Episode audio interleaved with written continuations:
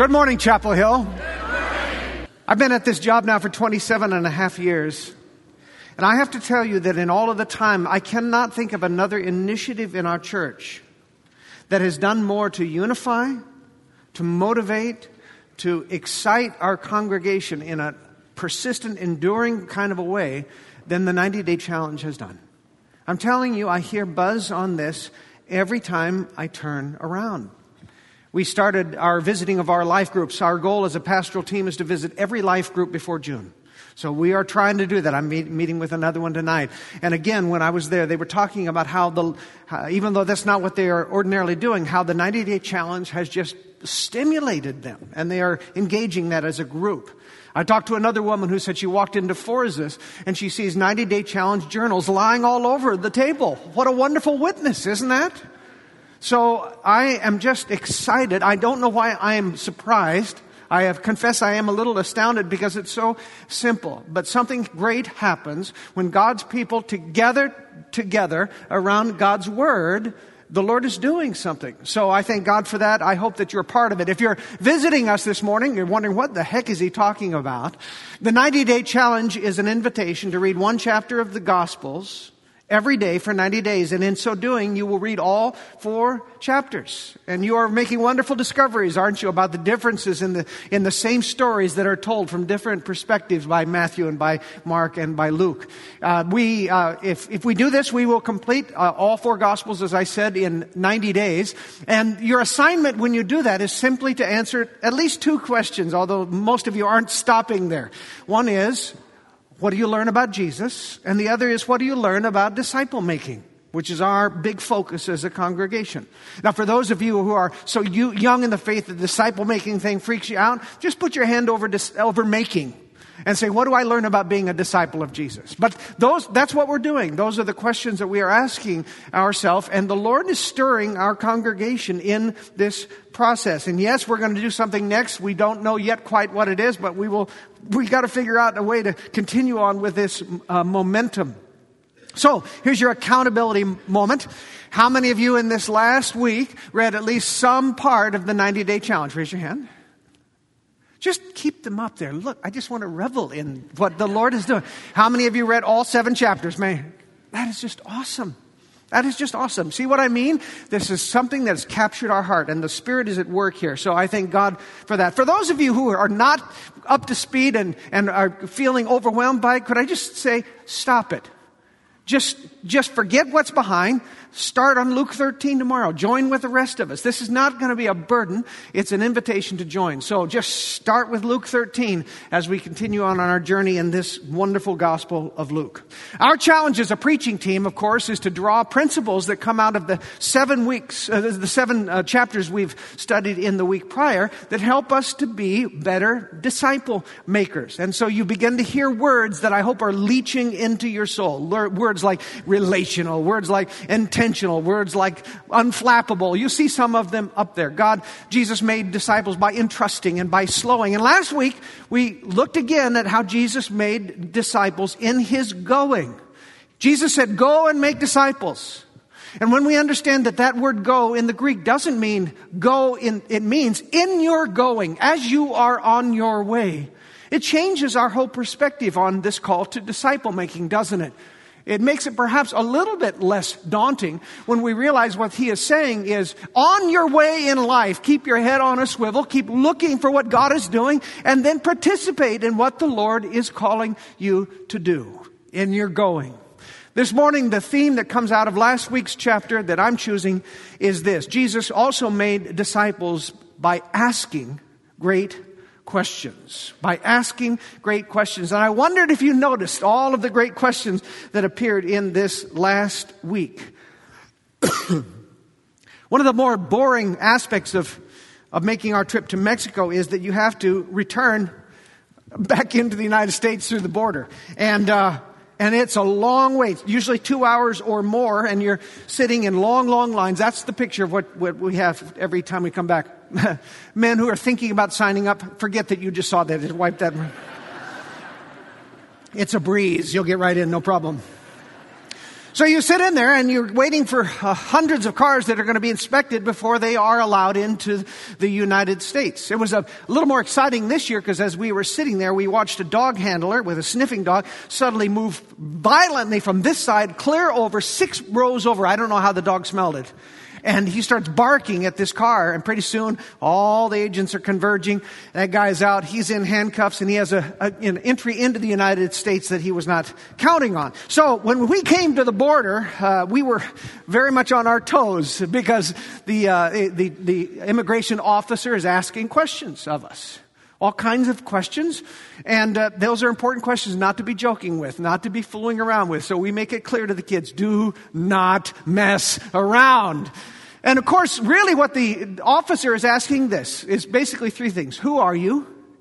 Where have you been? And where are you going? Who are you? Where have you been? Where are you going? There's a real sense in that, in that, in that Jesus was doing exactly the same thing in the questions that he asked in his ministry. Who are you? Where have you been? And where do you want to go? He was a champion question asker.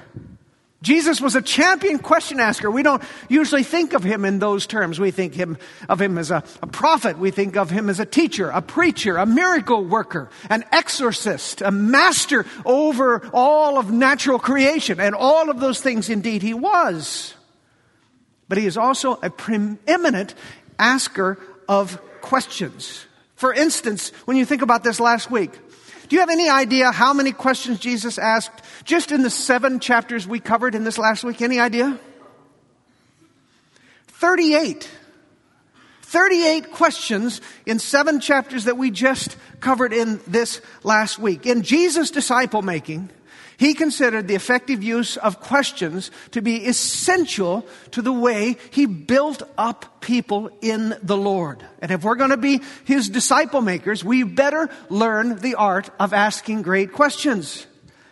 The truth is, one of the things that overwhelms most people at the prospect of sharing their faith in some way, wherever they are in the journey, is what? They don't feel like they know enough, right? Have, I, have you ever felt that way? I'm a, I'm a little intimidated about sharing my faith because I feel kind of stupid sometimes. And I'm afraid that they're going to ask me a question to which I do not know the answer and then I'll ruin it. They'll go to hell because I didn't have the right answers. And isn't that kind of what we end up feeling? By the way, part of my response would be, of course you don't have all of the answers. And there is a standard and perfectly acceptable three word response when they give you that kind of a question. What is that three word response? Yes, see, you already know it. Isn't that awesome? I don't know. But then you say, but I'll find out. It gives you a, a wonderful follow up opportunity. I will find out and I'm going to get back to you on that one. So, uh, but, but notice this Jesus, who did have all of the answers, right? I mean, he did have all the answers. He still asked questions, right?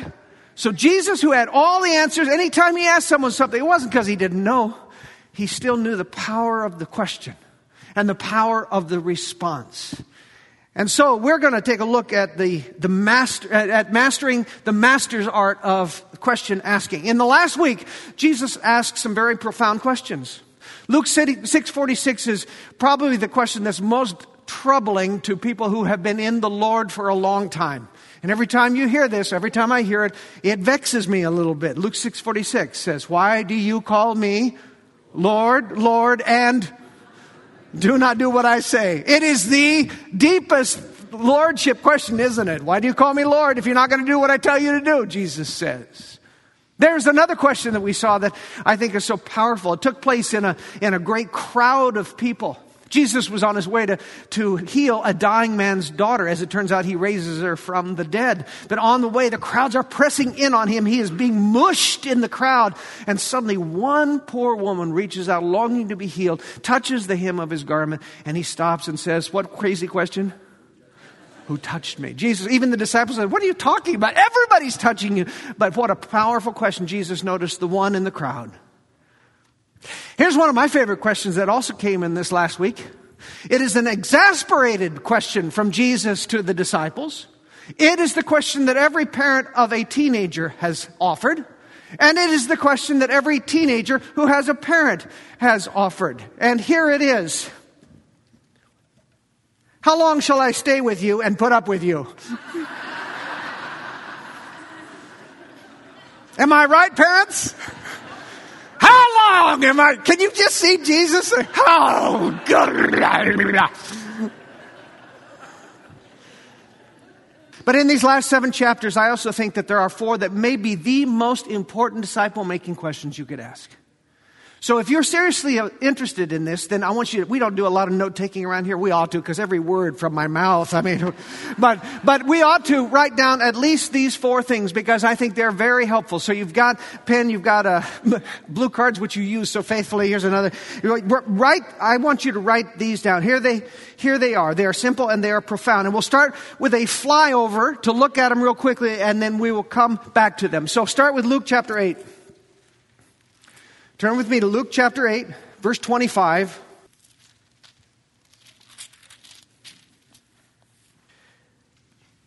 The question we find there is simply what? Where is your faith? Where is your faith? I couldn't find Luke 8 25. I really ought to spend more time in the Word, I think. There it is, just where it was supposed to be. Luke 8 25. Uh, now, I want you to drop down. Here's the second one. Second one is Luke 8 30. Take a look, drop down to there. Do you see the question? What is your name? What is your name? Here's the third. Turn to Luke 9 20. Learn Luke 9 20. And he asks, Who do you say that I am? And then Luke 9 25. What good is it for a man to gain the whole world and yet lose or forfeit his very self? So those are the four questions that I think may be the most important disciple making questions you can ask. Where is your faith? What is your name? Who do you say that I am? And what does it gain a man if he, what does it profit a man if he gains the whole world but loses or forfeits his very self? That's our text for the morning. I want you to join me in praying and that the Lord will reveal his truth to us now.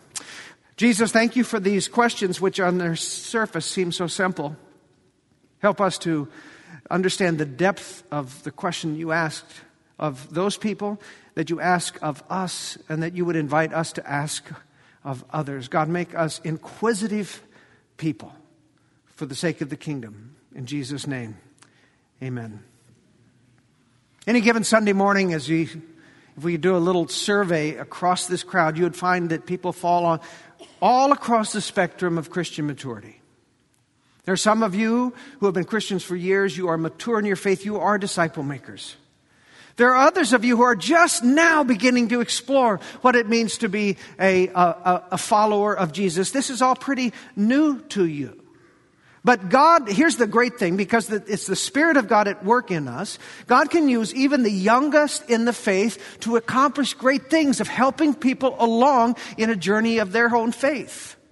There's a man who went to uh, Mexico a couple of weeks ago. I think he would describe himself as pretty new in his faith. And yet, those kids that worked with him were so taken by him that they had all kinds of questions for him. And so he ended up meeting, in fact, he met yesterday afternoon with a handful of those kids who wanted to come and ask him questions about faith. He was terrified. He was talking with me beforehand. How do I do this? I, and we talked, we talked, I coached a little bit, but here's a young guy who's already being used by the Lord to help others who are maybe one, one step behind him in their, in their growth, in, in their faith. Whether you feel qualified or not, whether you are mature in your faith or you consider yourself a babe or maybe not even yet quite in Christ, there's one thing that all of us can do without fear that's going to help us grow in our relationships with other people and help other people grow in their relationship with God, and that is to ask great questions. The nice thing is it comes easily. It's what we know how to do. We ask questions all the time. How are you doing? Did you find that new shop in Uptown? Uh, how's your daughter's soccer team doing? Did you see the game last night? We ask questions all the time. Our learning opportunity is how do we take what we naturally do well and drive it deeper? Make, because most of the questions of our life tend to be pretty surfacey, and we like it that way. Jesus invites us to take our questions to a deeper level. So I want to look at those four questions that we talked about earlier take it a little deeper. So turn back to Luke chapter 8 if you can find it. I couldn't, but it's there somewhere, I'm sure. Luke chapter 8. And here's the story I want to tell you.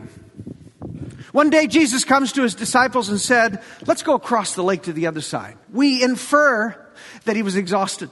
Jesus had been pressed on by all sides. Crowds were always demanding things of him. And, and so Jesus is pooped and he wants a bit of a getaway. So he said, let's go to the other side of the lake. So they get into one of the fishing boats and they, and they head out and, and promptly Jesus falls asleep. It gives you some indication of how exhausted he must have been.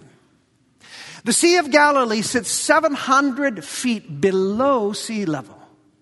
Just imagine that. 700 feet below sea level, and it is surrounded by a rim of mountains on all sides. So when the winds come in, and they do sweep in, especially from the eastern side, they can turn what is a placid sea of glass into a tumultuous storm just that fast. I know it's true because I've seen it happen. It goes from calm to tumultuous just that fast. And that's exactly what happened with them. They are on their, this boat ride across to the other side. It's about seven miles away. And suddenly the winds come in and that, that boat is being tossed all over the place. And they were terrified. It must have been something because at least four of his disciples, what was their profession? Fishermen, they knew the sea. This was not unfamiliar to them. And yet this storm was so bad that they, we read that all of them were terrified and they cried out to Jesus, Master, we're going to drown. We're going to drown. We're going to die here. And Jesus woke up, rubbed his eyes, stood up, and we read that he rebuked the wind and the sea. What does it look like to rebuke the wind? You naughty wind! I have had it with you. You are keeping on doing this. You're making a mess of things and you're scaring my friends. Now stop it, Jesus said. Is that what a rebuke of the wind looks like? And that's exactly what happened. The wind stopped blowing. The waves stopped crashing around them. All went calm. And then Jesus turns to his disciples with one simple question what is it? Where is your faith? Where is your faith? Next question. Jesus, they land on the other side of the sea. Same chapter. They get to the other side of the sea. Remember, Jesus is tired. He's looking for a little bit of a break. They, no sooner though does he set foot on that land when this is what they see coming towards him. A naked man screaming at the top of his lung, Jesus, Jesus, what do you have to do with me, Son of the Most High God? I beg you, don't torture me. And he throws himself down at the feet of Jesus. So much for his day off, right? The guy was demon possessed. He freaked people out. The residents of the area had tried to put him in chains so they could control him, maybe protect him from himself or himself from himself. That didn't work. He was so superhumanly strong that he could break those chains like they were made out of plastic. No one wanted this weirdo living near them, and so he ended up sleeping in the tombs of the dead that were cut into the hillside far out from the, from the road, from the, uh, from the city. Can you imagine th- this poor man, a naked, demon possessed, superhuman who slept with dead people? You're not going to find a much more pathetic or frightening figure in the New Testament. So this naked, filthy, scarred, crazed man runs towards Jesus, screaming at the top of his lung, throws himself at Jesus' feet. And Jesus asks one question. What is it? What is your name? What is your name? He says, My name is Legion because there are so many demons inside of me. Jesus decides to help this poor man, and so he orders the demons to leave him and go into a herd of pigs. You know what they do, right? The pigs jumped off of the cliff and into the water. Do you know what it was? It was the very first swine dive. Where's my drummer when I need him? It was awesome. You loved it.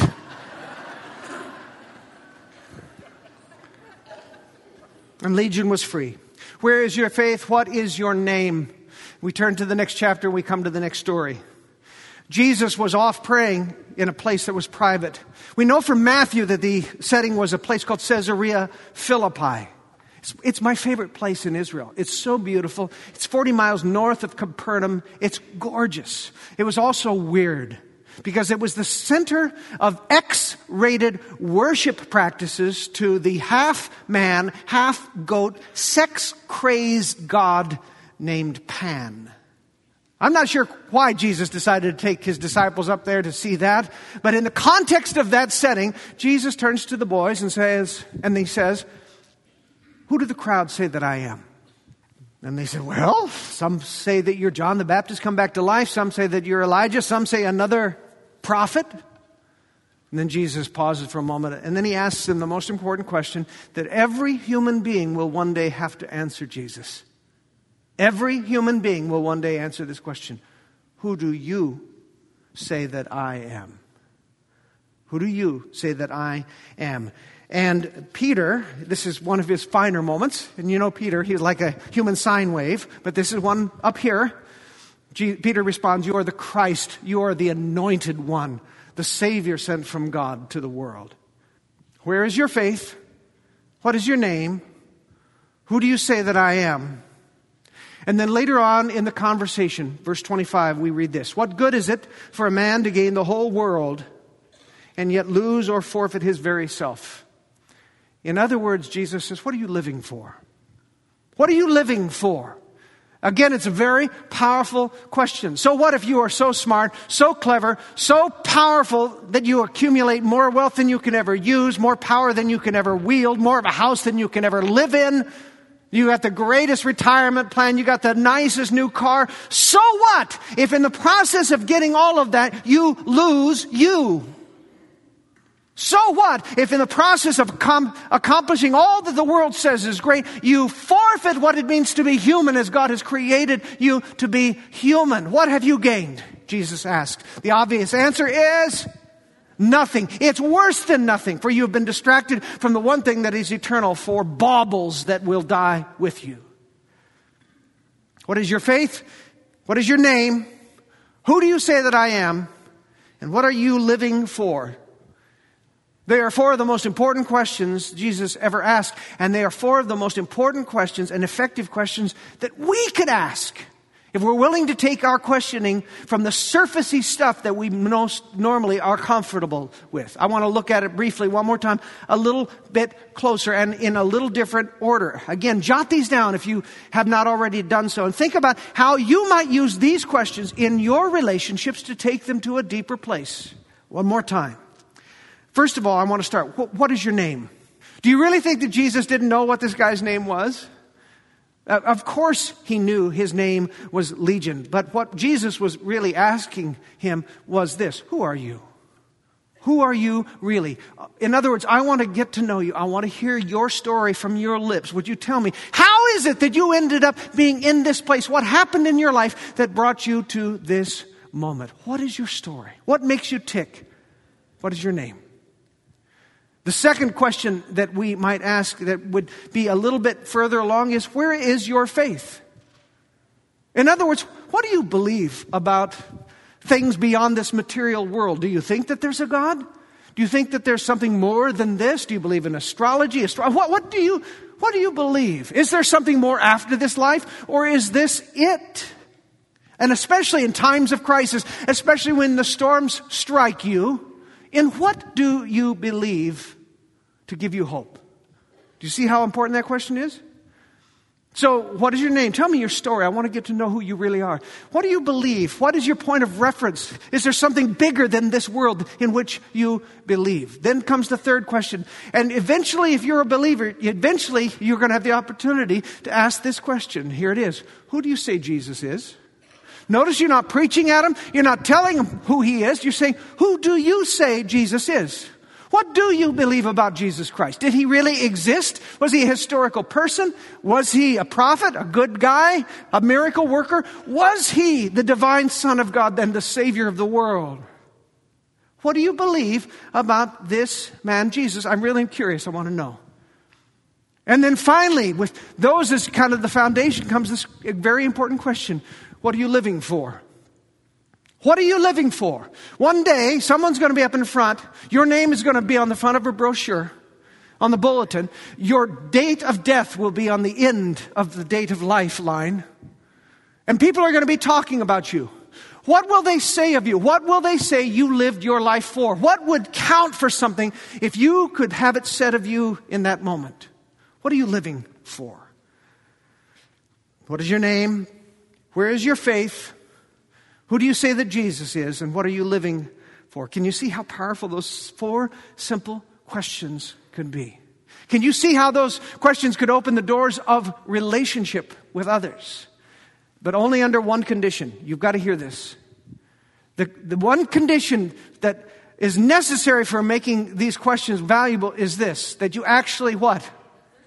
Listen to the answers. That you actually listen to their answers. That you actually care about what they say to you. If you view question asking as a gimmick for guiding people toward the answers that you want, then you aren't really asking questions at all. You are manipulating them. Aren't you? And if you are using questions as gotchas that are intended to trip them up and prove how smart you are, all you're going to do is embarrass them, make them mad, and set things back. You want to know whether the questions you are asking are really intended to take things to a deeper place, you might ask yourself this question, this principle, which I thought is so good. Here it is. Never ask questions you already know the answers to. Never ask questions you already know the answers to.